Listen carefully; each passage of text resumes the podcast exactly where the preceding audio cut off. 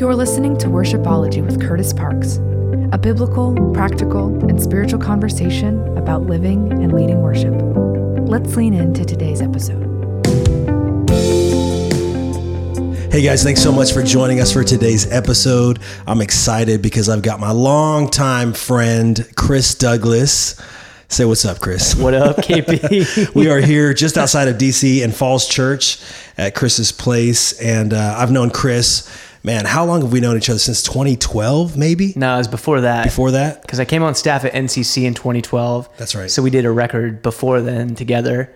We got coffee at Ebenezer's Coffee House in DC, and I actually had the opportunity to hire you. You were my first hire as a director of worship at NCC back in the day. And when we knew that we were moving to Nashville to begin planting, I knew that, man, we got to hand this to Chris. He's the right guy at the right time. And so, man, Chris, just for our listeners, give them a snapshot of who you are, how your journey in worship has progressed through the years, and what you're all about. Yeah, man, it's an honor to be on the podcast today. So thanks for having me. I'm a second generation worship leader. My mom is a worship leader. And I think some of like my earliest moments in worship are marked by my mom leading in small group or at church. And so I think just from a young age, worship has been a huge part of my life. You know, my mom, she's awesome. And so I kind of went on a circuitous route. I was getting a Bachelor of Fine Arts in musical theater. And I was in callbacks for some Broadway shows and national tours. And you know how all things happen. We have a girl in our life who keeps us from pursuing our dreams. And so I took I took a job as a worship leader at an Anglican church here in Virginia. And that was when we met. Talk to me a little bit about that, the Anglican tradition. I know it's a little bit more liturgical in nature than the charismatic churches that I grew up in. How did that shape the way you lead and think about worship? Yeah, I mean, so I think the Anglican Church is really beautiful. It's a beautiful expression of our faith and our body of Christ. And so, you know, we talk about three streams in Anglicanism. There's the Catholic or the liturgical side, there's the evangelical side, and there's a charismatic side as well. So there's a really broad expression of the Christian faith. So there's a little bit of everything.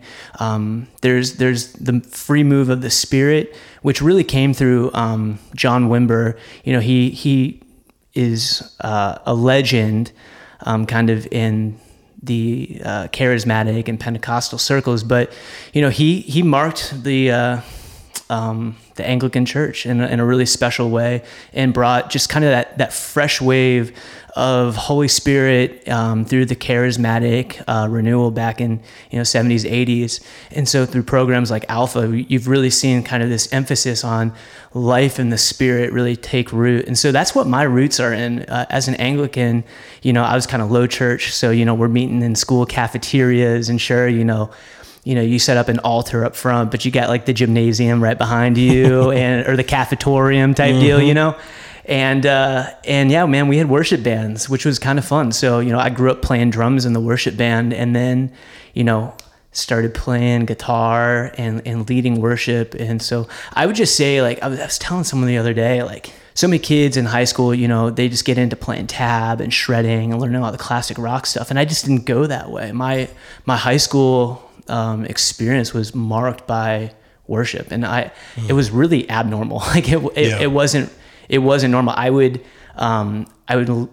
worship in my bathroom because everything sounds better in your bathroom. Natural reverb. That's right. Reverb. But I had like, you know, went online and printed out chord charts and had them taped up all around my mirror, and I just worship in my bathroom for hours. And so that's what I did instead of, you know, becoming like a shred head on guitar. I was just sitting there falling in love with Jesus. Mm-hmm. And those were really special times. And so I think that's been a big part of what's marked my life as a worship leader is just what you do in secret informs what, you know, you do in public. And you can't fake it. Let's lean into that a little bit because I know in the chapter, so Worshipology is a book. It comes out this fall. You got to contribute to one of the most amazing chapters, I think, in there that's talking about repentance and consecration. Yeah.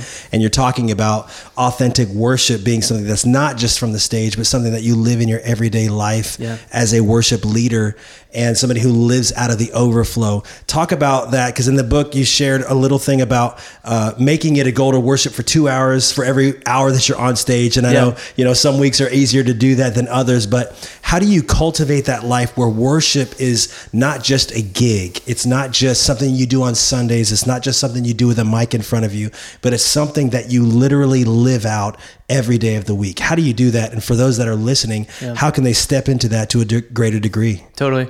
Well, and I won't take credit for that. I was in a little kind of small group of worship leaders having a conversation kind of like this. And that was John Mark McMillan who kind of put that challenge out. And we were talking about just a need for authenticity in the worship world. And so he was the one who put that challenge out to me. And that's something I've tried to live is, you know, I want to be more in love with Jesus than a performance on the platform. Mm-hmm. And I think the more time I spend with Jesus on the outside, it carries over into what we do on a platform, on a stage every weekend. And so, yeah, I mean, and I mean, transparently, Kurt, you know this too, man, like there are weekends like where you're not in it, and that's fine. Like that's good. That's just real life.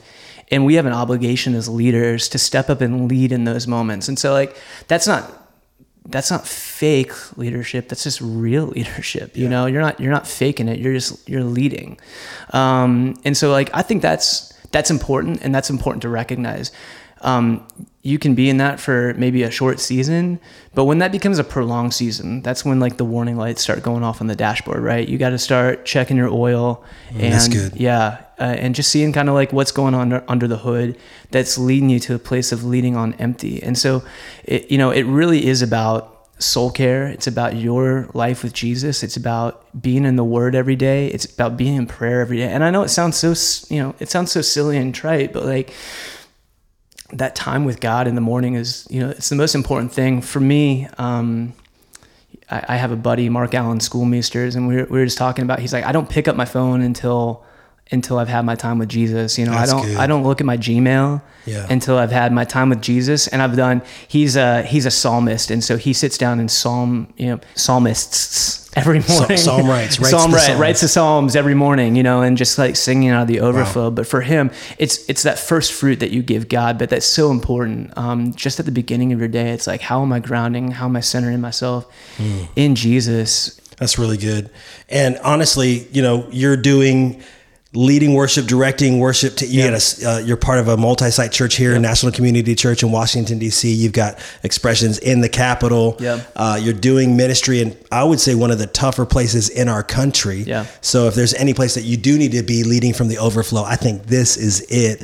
Maybe share with our listeners, what is it like to lead worship from the nation's capital? What it's been like over these last couple of years, probably the hardest 2 years of our lives in our generation. I think we're going to be marked by this time and how we've responded to it and how we've grown out of that. What are some of the lessons you've taken out of these last couple of years, and what are some of the challenges you face as you lead worship at the epicenter of the free world? Yeah, that's good.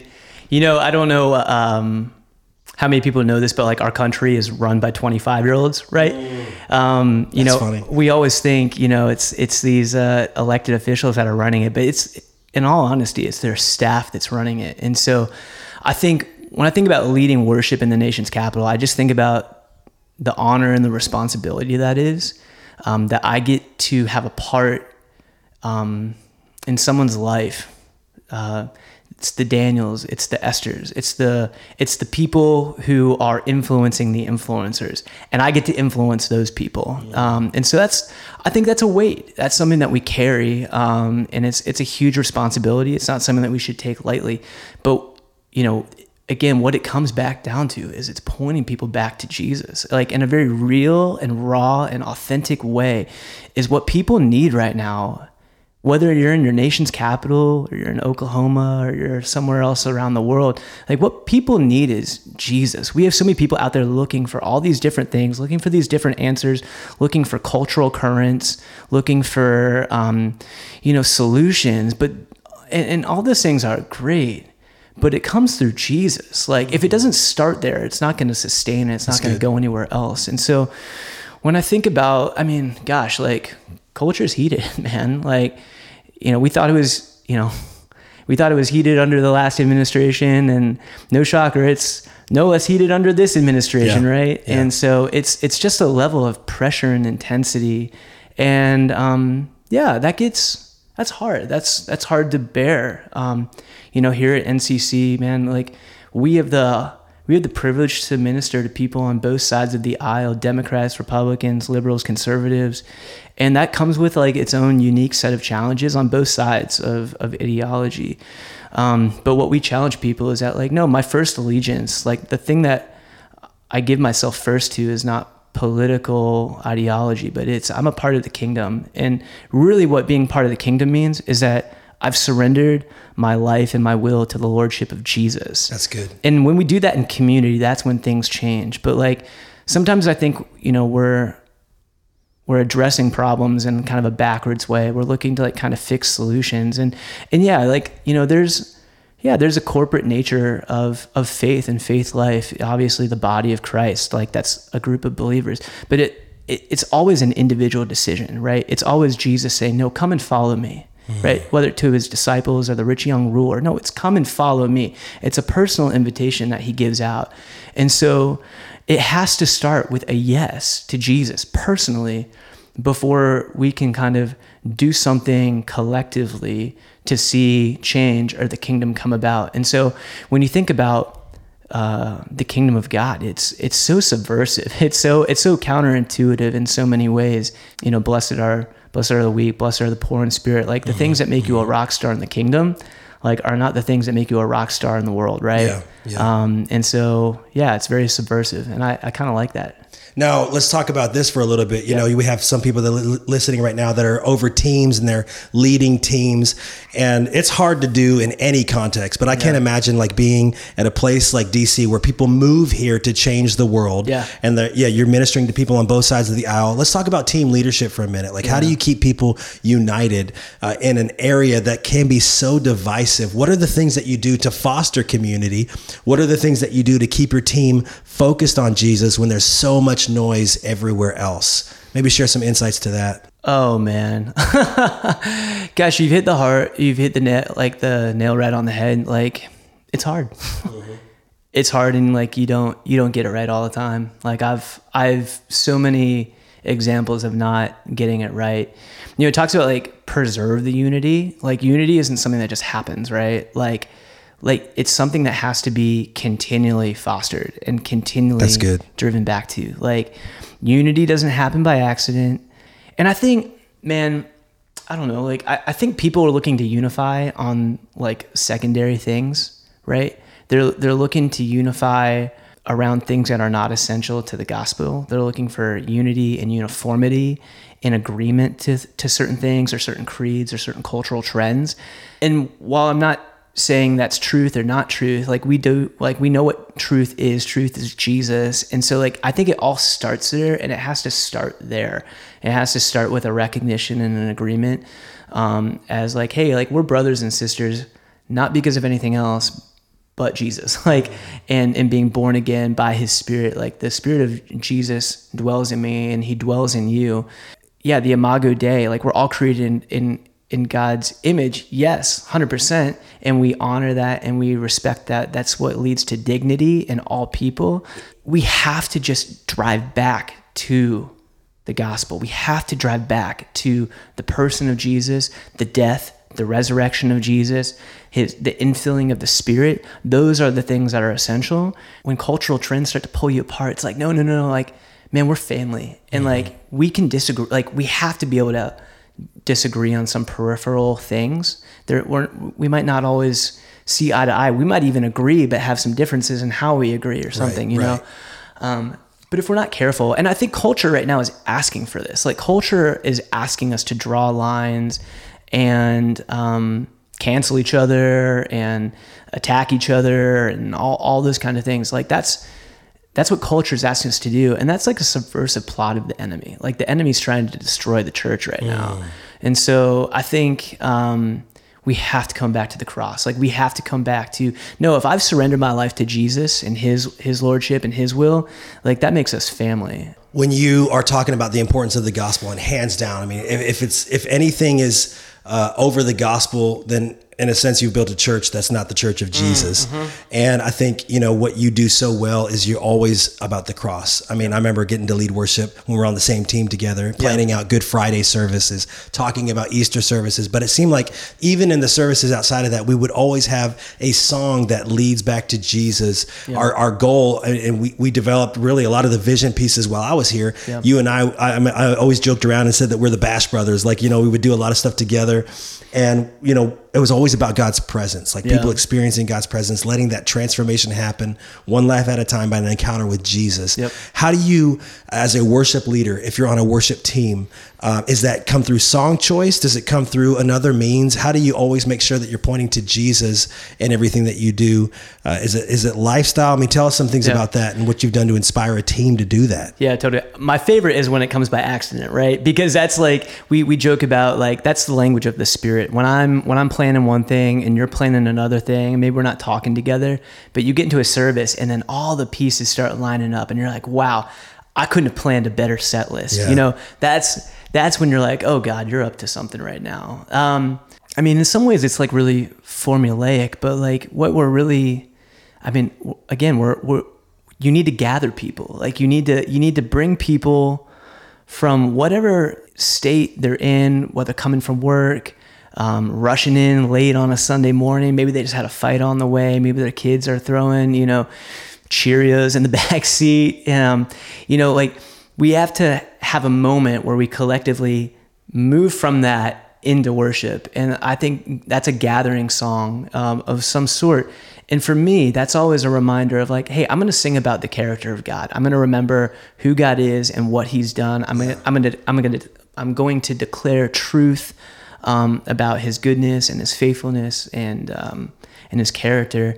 And then it has to move to a place of that intimate exchange or expression, like when the spirit of man touches the spirit of God. And that's a powerful place. And so it's a journey, right?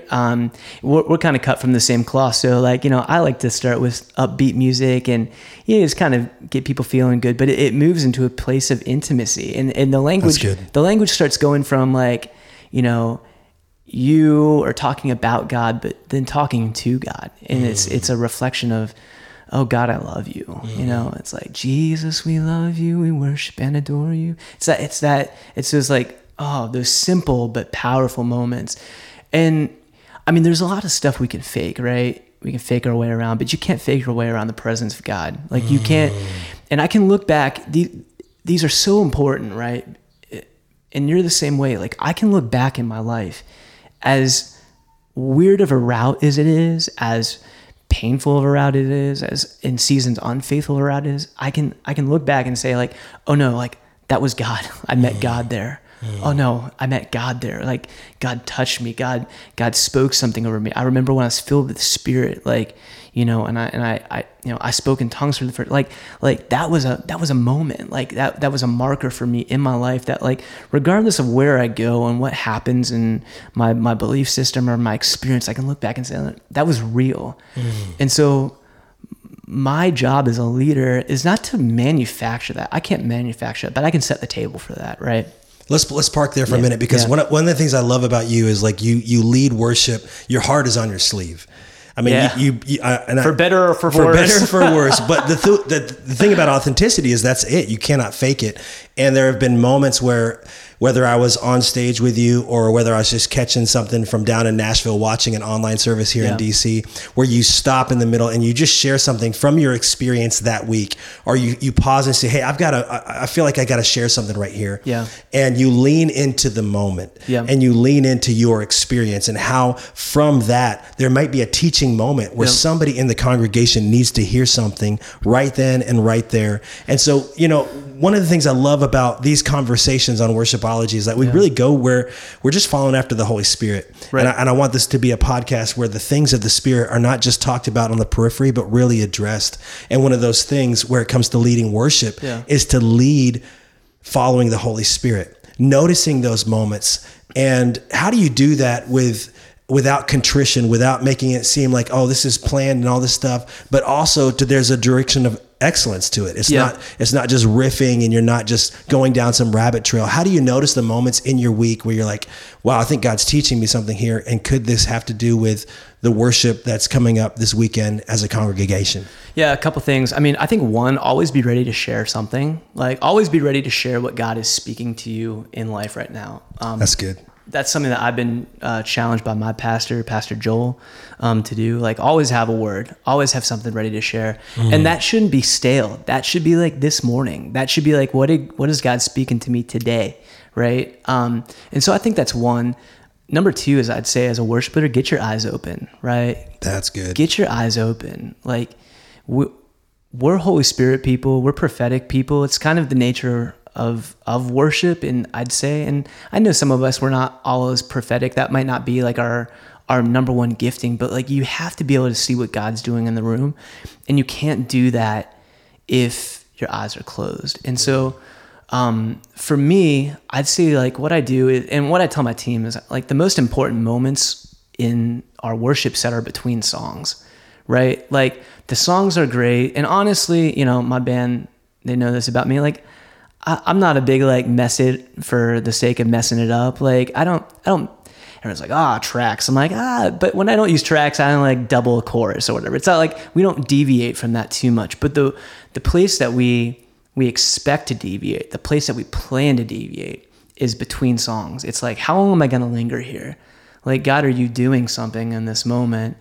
And so for me, that's, you know, it's between a song 2 and a song 3, or it's after a song 3. And it's just like, God, what are you doing right now? That's, I literally open my eyes and I scan the room and I just wait. And in my spirit, I'm like, God, what are you doing right now? What are you up to? Like, I need to activate something by calling it out right now. Like, I need to activate something in the room, because if we don't stop and bless it and pronounce it, and the congregation doesn't receive that word, like, we can go through this moment and nothing happens. And I think it's so key for right now, like, yeah, where the church is at, capital C, because yep, I think people are tired of checkbox church. Yeah. I think they're tired of going somewhere where they expect and know exactly what's going to happen. It's going to be these 3 songs, then there's a video, and then there's this, and then there's that, and there's nothing intrinsically wrong with that model, but yeah, I think what we need now more than ever is an authentic move of the Holy Spirit. Yeah. And I think he's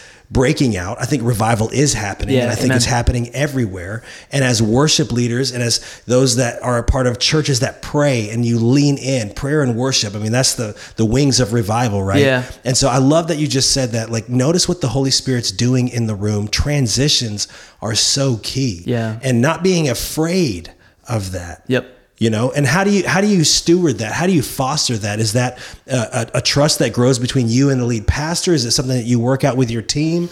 Is that something that just comes naturally?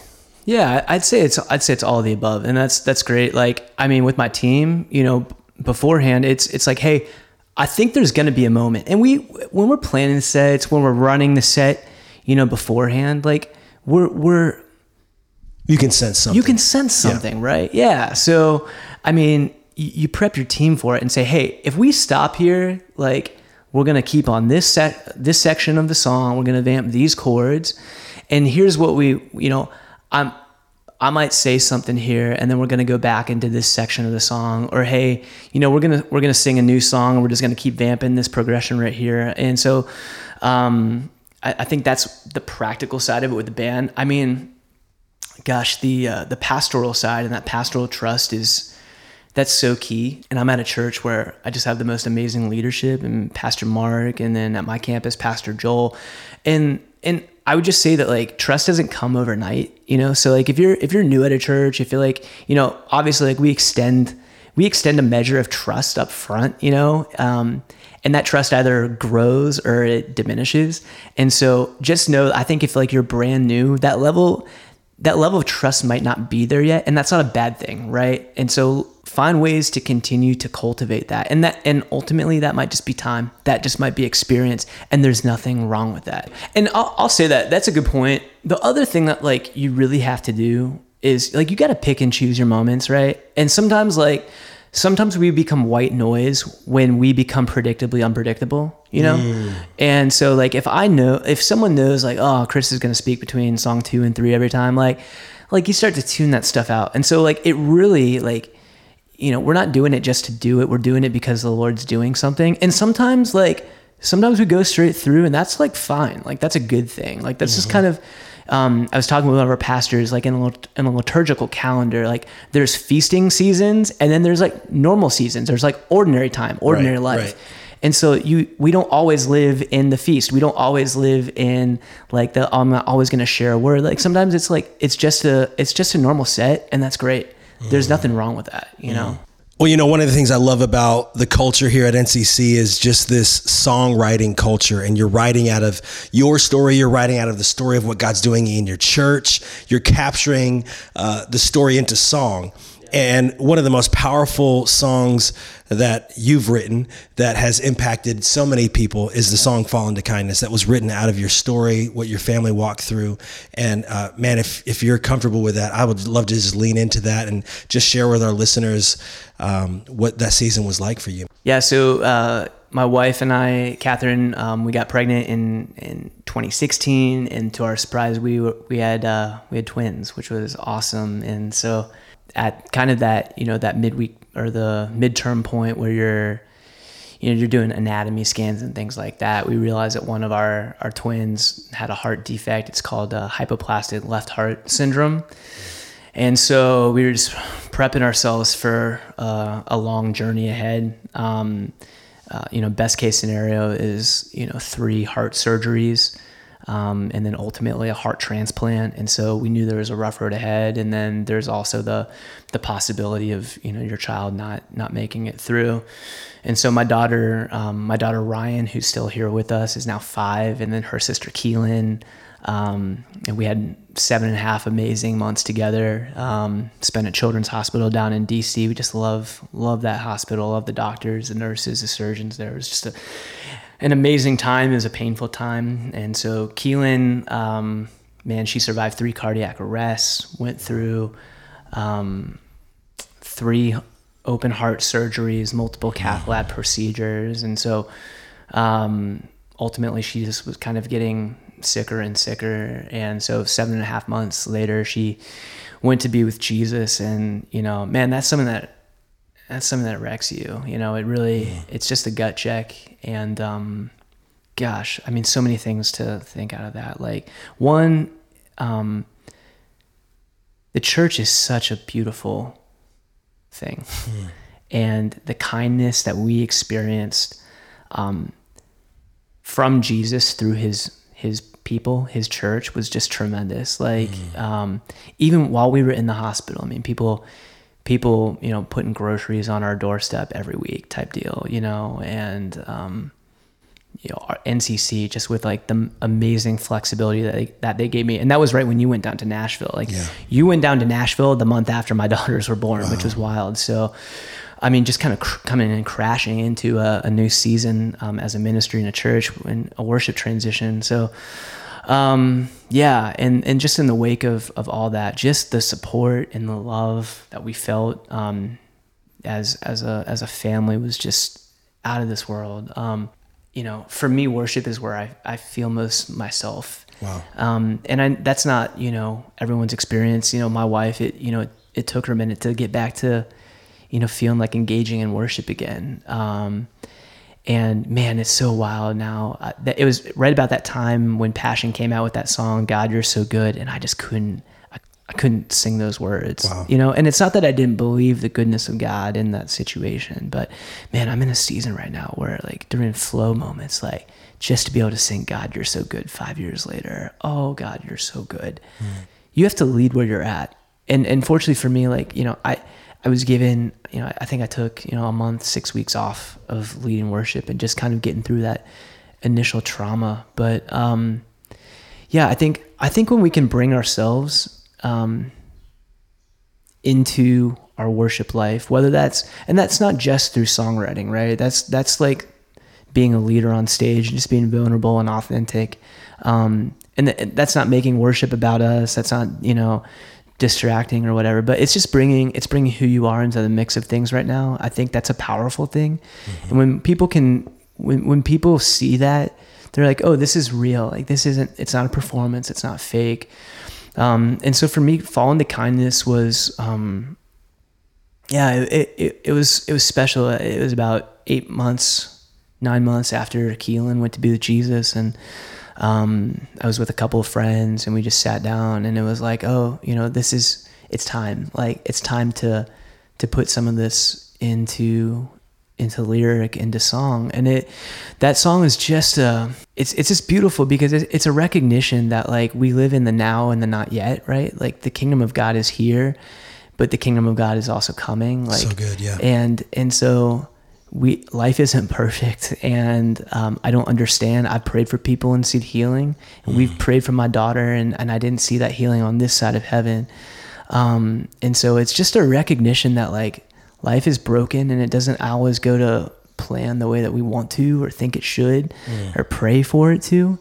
And yet God meets us in it. And I think that's the beauty of it. Like God doesn't promise like to get us through the storm, right?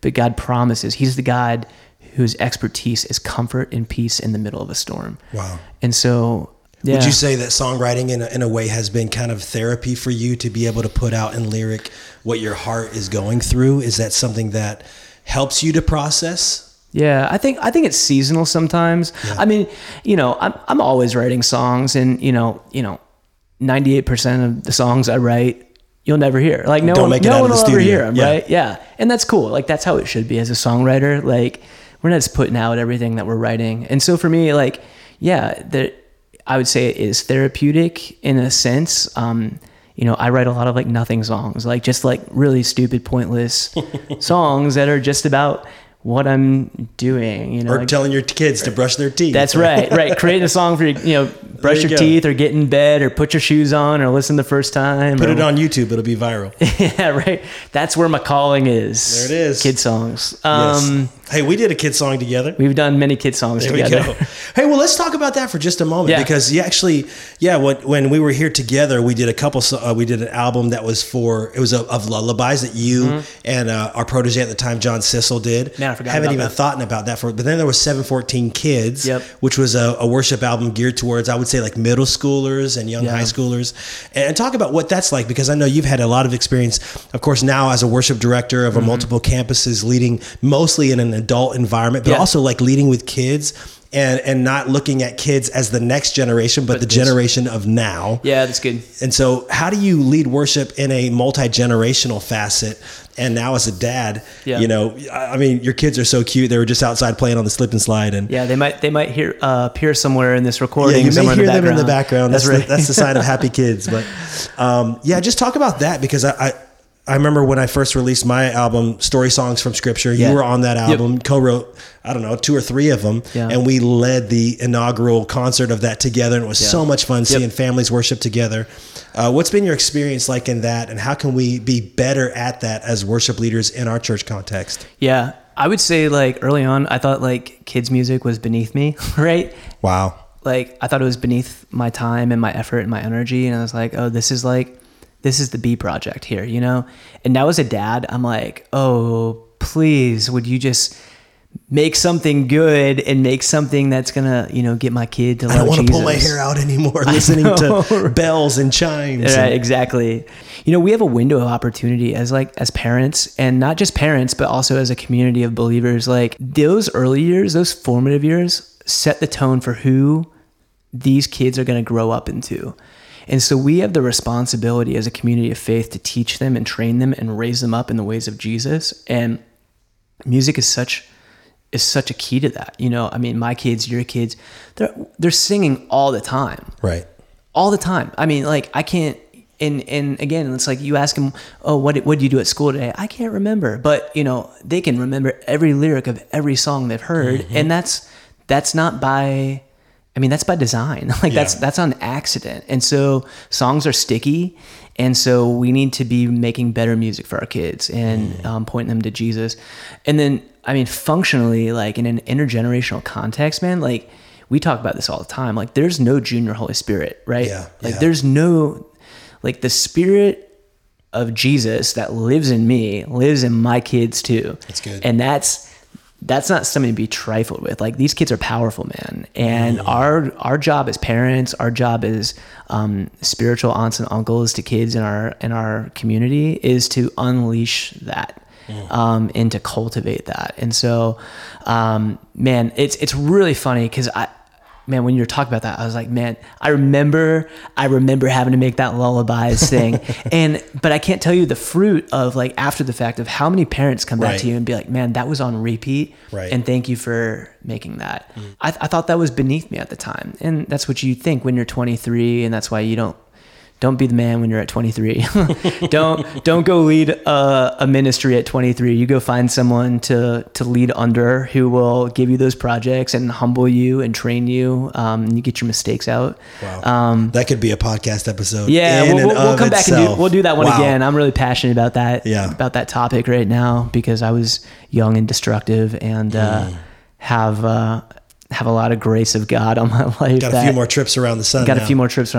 So that's huge, man. I'll tell you, some of the most formative moments have been when I've seen kids enter into worship, and it breaks me. Yes. I mean, when I see a little 5-year-old Nora raise her hands in worship and I'm just like, oh my gosh, this is what it's all about. It's as the body of Christ, which includes kids. It includes senior citizens. It includes all walks of life. Yes. And when we can all come together and praise the same Jesus, there's something powerful in that moment, man. That's good. Dude, let me close this with a question I love to ask worship leaders.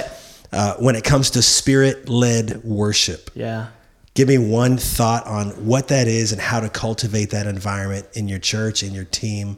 What does it look like to be a spirit-led worship team? I'll tell you right now what the Lord's just called me to. It's come, break, and pour. Those three words. That's really good. Say that again. Come, you have an invitation. Break, we break ourselves. We're that broken vessel. We're that alabaster jar. We break ourselves and we pour ourselves out at the feet of Jesus.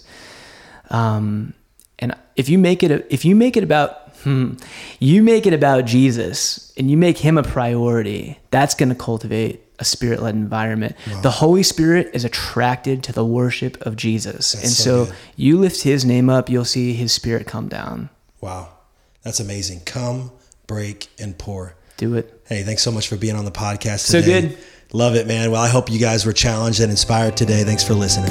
You've been listening to Worshipology with Curtis Parks. To learn more and to find resources for worship leaders and teams, you can visit curtisparks.com.